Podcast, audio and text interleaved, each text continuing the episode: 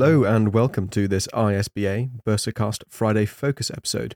If you listened to yesterday's episode, you'll know that today is all about cybersecurity, and we're going to be hearing from Simon Holden from CyBur. Simon is the founder and managing director of CyBur, and today he's joined us to talk us through all the latest trends and insights from the sector. So, how best to defend your school against cyber attacks, and how to make sure you've got the best cyber posture possible. So, with all this to look forward to, let's jump right in. So, good morning, Simon. Thank you very much for joining me on this Bursarcast. Uh, thanks, Leo, for having me back again. Uh, really enjoyed them. Yeah, no, well, it was a great episode last time. Got through lots of good content and had lots of downloads on that. So clearly, cybersecurity is something that, well, as we know, is on the forefront of everyone's mind now more than ever, possibly, as new threats constantly emerge. Um, so, I mean, what have you seen happening lately? You know, as an expert in the industry, what have you seen as the key areas of concern for schools lately? Uh, I think, I mean, now, now having quite a few schools under our belts of, of uh, going through the process with them, there's there's probably uh, well one one word cyber posture, uh, and then splitting that down into human and technology is where we see the the biggest uh, issues. I think if we look at the human side first of all, uh, and it mainly focuses around the IT teams. So a lot of schools will focus on training their staff, and they do a cyber uh, checklist every year. Has everybody followed that the training? That's great, but it's the it's the IT teams that are actually implementing cybersecurity. And what we sort of find is the the staff they're good and they're very capable, but they've hit their knowledge ceiling because they spend most of their time firefighting every day in the school, making sure that the cables in the back of the the uh, screen in room 37 and the printers are working. And I mean that's they don't really have much time to focus on the security aspects of the role. And I mean it's becoming huge that that security vulnerability. And I just find that I mean that's that's an area that's always under resourced and both in terms of training and in terms of manpower.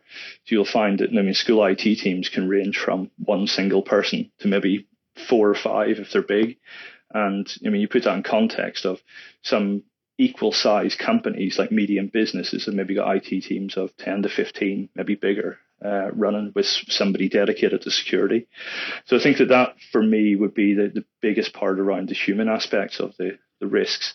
Uh, and you get within that high threat gaps, which, and what do I mean by that? Well, there's, there's certain staff who need extra training. And I would say like finance teams, uh, admissions teams. I mean, they're the people that are on the front line getting lots of uh, emails, inquiries coming through, so they're probably more susceptible to uh, any of the attacks that are out there at the moment. Mm, I, I uh, guess as as parts of school now move to being more digitized, more online, more streamlined, and more efficient, there's also new threats opening, and you've got to make sure that these are shored up. I guess. Totally, totally, and that and that leads me to the, the sort of second part, which is technology, and the, the biggest risk there, or the, the biggest concern we see, is misconfiguration.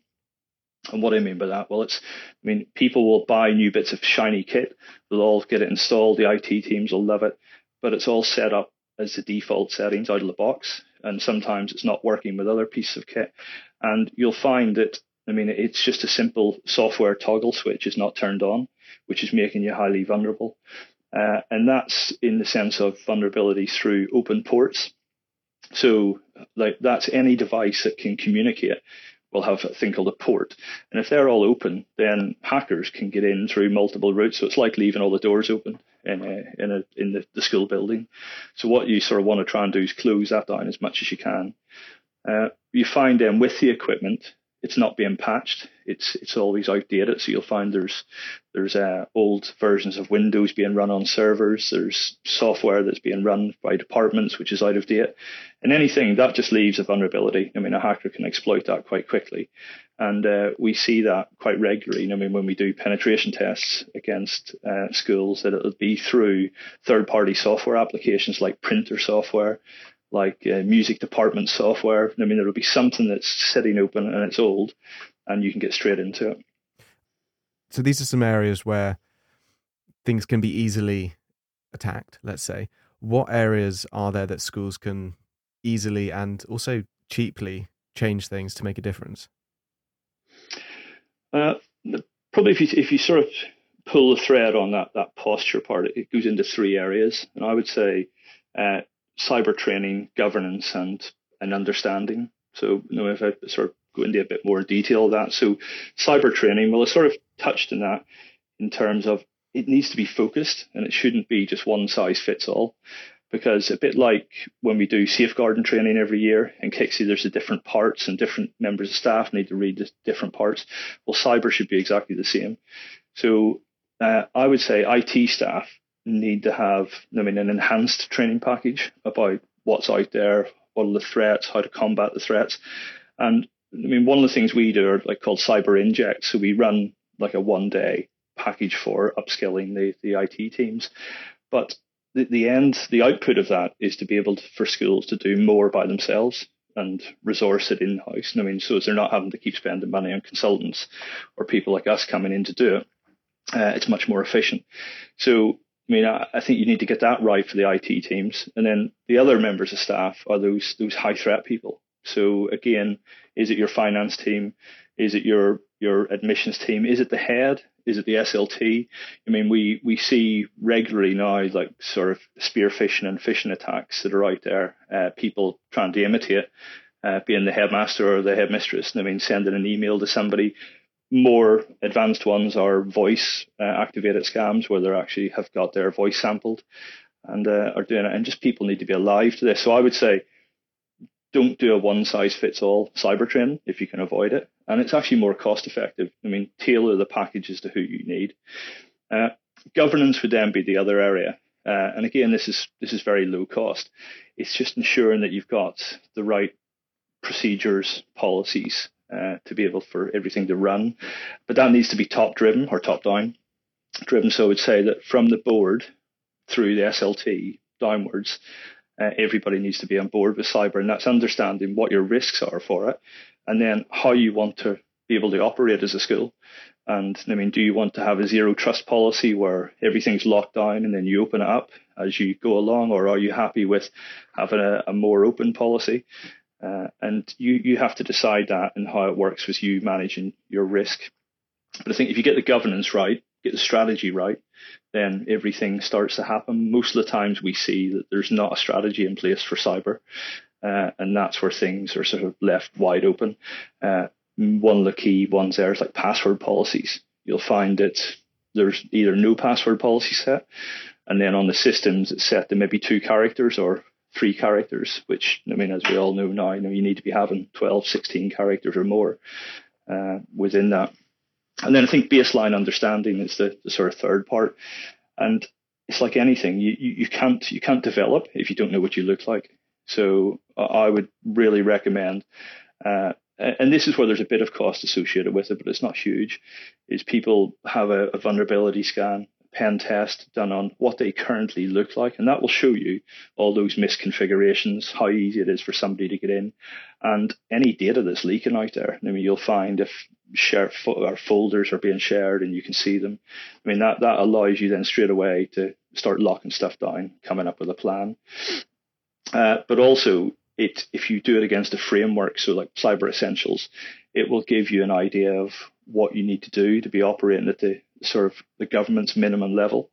And I think that's always a good framework to have. And then you can remediate. And from the bursar's perspective, then you can sort of triage that into yearly spends and then be more focused on it rather what we sort of see as everybody goes right we need to replace all our switches this year or we need to replace all our software this year and we're doing that whereas actually you can probably trickle it through but being more focused on it so that's why the, the baseline understanding is for me uh, one of the, the first things that should be done yeah absolutely and then looking at kind of i suppose what comes out of this is being active not reactive to this sort of stuff and staying one step ahead of the game with it all. Uh, what sort of, if you had to boil it down to the key things of what to do to remain ahead of it, what sort of springs to mind? Yeah, I was thinking about this the other day, and I'm going back to my my days in the military, uh, thinking about we love principles of everything and the, the defense, the principles of defense. Um, when you sort of think about it, your your IT posture, or your sorry, your cybersecurity posture, is all about defense and it's layered. So you've got defense in depth and uh, multi systems. But the key bit that a lot of people forget about is knowing what's going on outside of your perimeter. And I would say that's that's one thing that people want to do, and it's monitoring what's going on. So the IT teams can be sitting looking at logs of what's been happening. I mean, how, how, many logins has there been attempted? You know, I mean, is there an increase in traffic at a certain time of day? And they just get an understanding of what things look like. But also, then you can use what's called open source intelligence, or OSINT as it's referred to, and that's just anything that's out there on the web to try and find out what's going on. So, I mean, there's lots of forums. There's, I mean, just even if you Google the school's name, uh, you will maybe find there's stuff sitting out there which is the school's being talked about, and then you can do something about it because it's it's not just also the the risk to operations, it's the risk to reputation, isn't it? So you want to be able to sort of guard against that, and that's either the school or key members of staff. So I would just say always be proactive uh, in what you're trying to, to see what's out there. But I mean, get on top of all your the simple security fixes, and that keeps you one step ahead. You mean so patching is the, the key one. I mean, everybody will say that, uh, but nobody does it really properly. And I mean, you need to get into a battle rhythm where every every week somebody is doing patching, and that becomes a task for somebody within the IT team. Uh, and overprivileged accounts is probably the other one, which is quite easy to fix. But you'll find that, I mean, especially in the IT teams, people like to be administrators or super users and that have all that power which is great, but it needs to be contained in a sandbox as such. So therefore, you need to have an administrator account to do the sort of service work, but then that IT member that is the administrator needs to have their own personal account, which they do the majority of their work on, because otherwise, if a hacker gets access to their their account and their account's linked to administrator privileges, then straight away they've got access to the whole system uh, through it. So you need to sort of try and segment uh, as you go through. So I think for, for me, that's sort of how to, to stay one step ahead. It's always monitoring and then just close down the simple the simple things. I mean, operate on zero trust. So somebody joins, they get the minimum services, and then you can start opening up the services as they require uh, more, and have a have an assurance level there or a governance level that allows you to do that. So it's not just the IT manager signs that off, it's maybe the bursar has to sign off extra privileges for users on the network. And then you have that, that mechanism to audit and track uh, what's in there. Mm, gosh, okay. So keeping keeping on top of everything, I suppose, it's, it's the age old thing that it's not it's not complicated stuff. You've just got to be thorough and diligent with it. Yeah, and I mean, again, if you sort of take this back to schools and what schools do really well, and I mean, the bursar's juggling so many plates, and I remember from my days, I mean, doing that, but like health and safety, everybody's all over that. Safeguarding and health and safety, schools are on top of their game, and they have lots of audit processes for it, so they know if stuff's not happening and stuff's being done. So if you take health and safety, let's take fire extinguisher checks. I mean, they, you know that every certain amount of time, the fire extinguisher has to be visually checked, uh, physically checked, refilled. Where is it? I mean, is it? And, and there's an asset register for the, the, all the fire extinguishers, and that stuff just works and it's clockwork. But nobody really does that for uh, any of your cybersecurity. So again, it's about just having a process where you're checking stuff regularly, and once somebody's allocated to that task, then it, it sort of works, doesn't it? And it's one less worry you have. Whereas I, I, always see that people will ask the question. Nobody likes to be caught out. So the answer will be yes, we're doing that. Mm. And then we'll come along and do a vulnerability test or a penetration test and we'll find that that's not being done mm. and it's not sitting there. So again, it's just like identify your procedures, allocate them to people and then just make sure they're doing them. And then that makes the whole internal audit much easier. Okay, sure.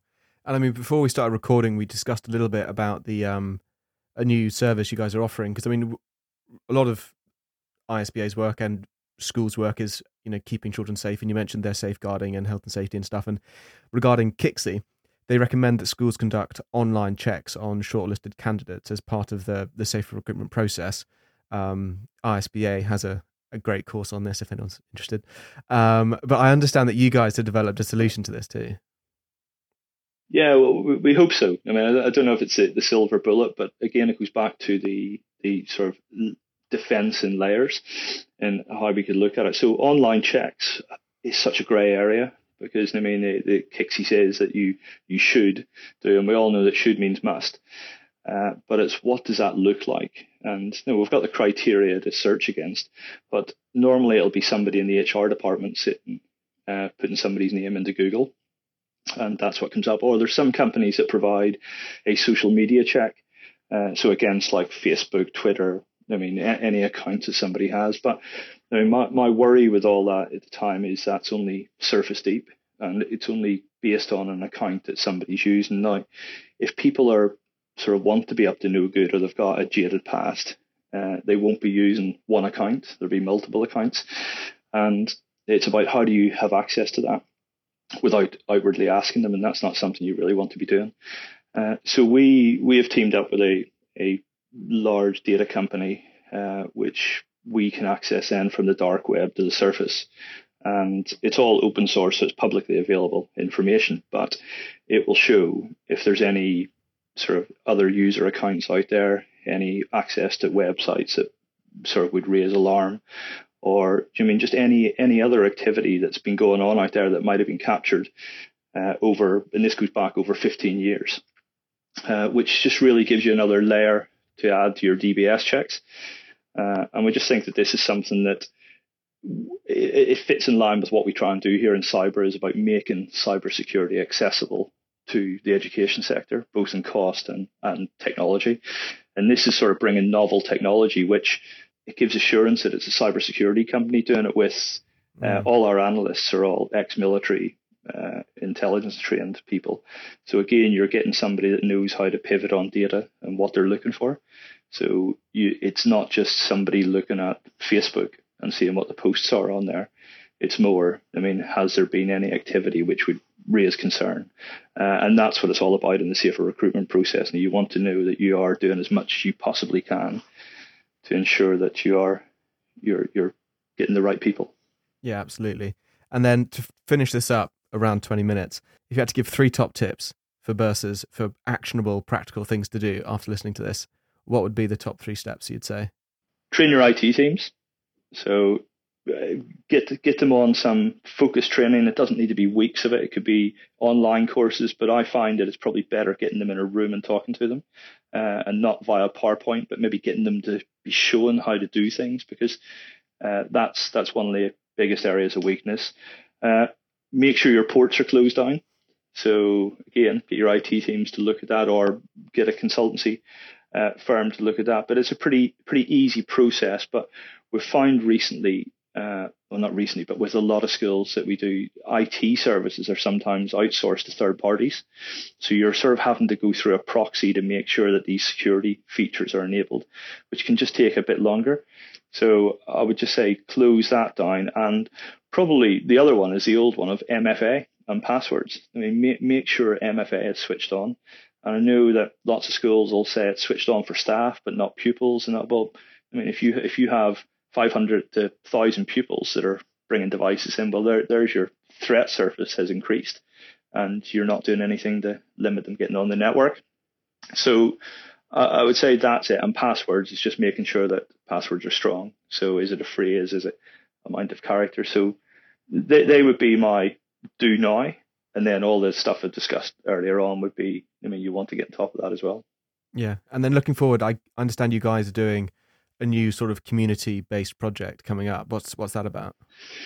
Yeah. So uh, uh, that's where the, that's where the name CyBur was actually born out of. It was uh, cyber for bursars. And I wanted to, to sort of make grow the community where in sort of Chatham House style, bursars can get together, talk about issues around cyber and learn from each other and learn from industry experts. So uh, it's taken us a while to get it up off the ground, but we're on the 28th of uh, this month, so 28th of November, we're running a lunchtime session uh, for bursars uh, and some of their IT directors which is really a 45 minute sprint on talking through some of the key issues that we have. So this one coming up will be about how to manage cybersecurity through a third party uh, IT provider. Quite topical. Just, just discussed it. Uh, safer recruitment, again, how to use open source intelligence and what can be done. And then what are the current trends out there? What are we seeing in terms of threats?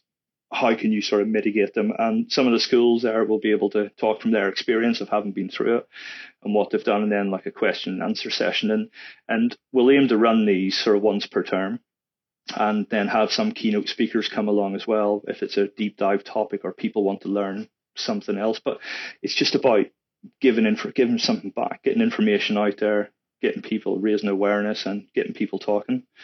Uh, so if anybody wants to, to join and they haven't signed up already, please please do email us at info at cybur.co.uk. Superb. Well, exciting that stuff's happening and lots more lots more uh, offerings coming forward as things keep changing. Yeah, I think it's. I mean, it's all about being agile, isn't it? And it's a word that's used quite a lot. But I think that we we don't like to offer one size fits all. I mean, it's this is your standard package. It's like how can we tailor it to every school? But what's out there? What's new technology and what makes stuff cheaper? And that's good. Cheap, cheaper is good for everybody, isn't it? I mean, if we can get access to the technology using our analysts, using our stuff, then we can offer it at much more affordable prices uh, to the schools. And that I'm sure is a, a, wonderful note to end on. Cheaper prices versus again. I love that as a final note.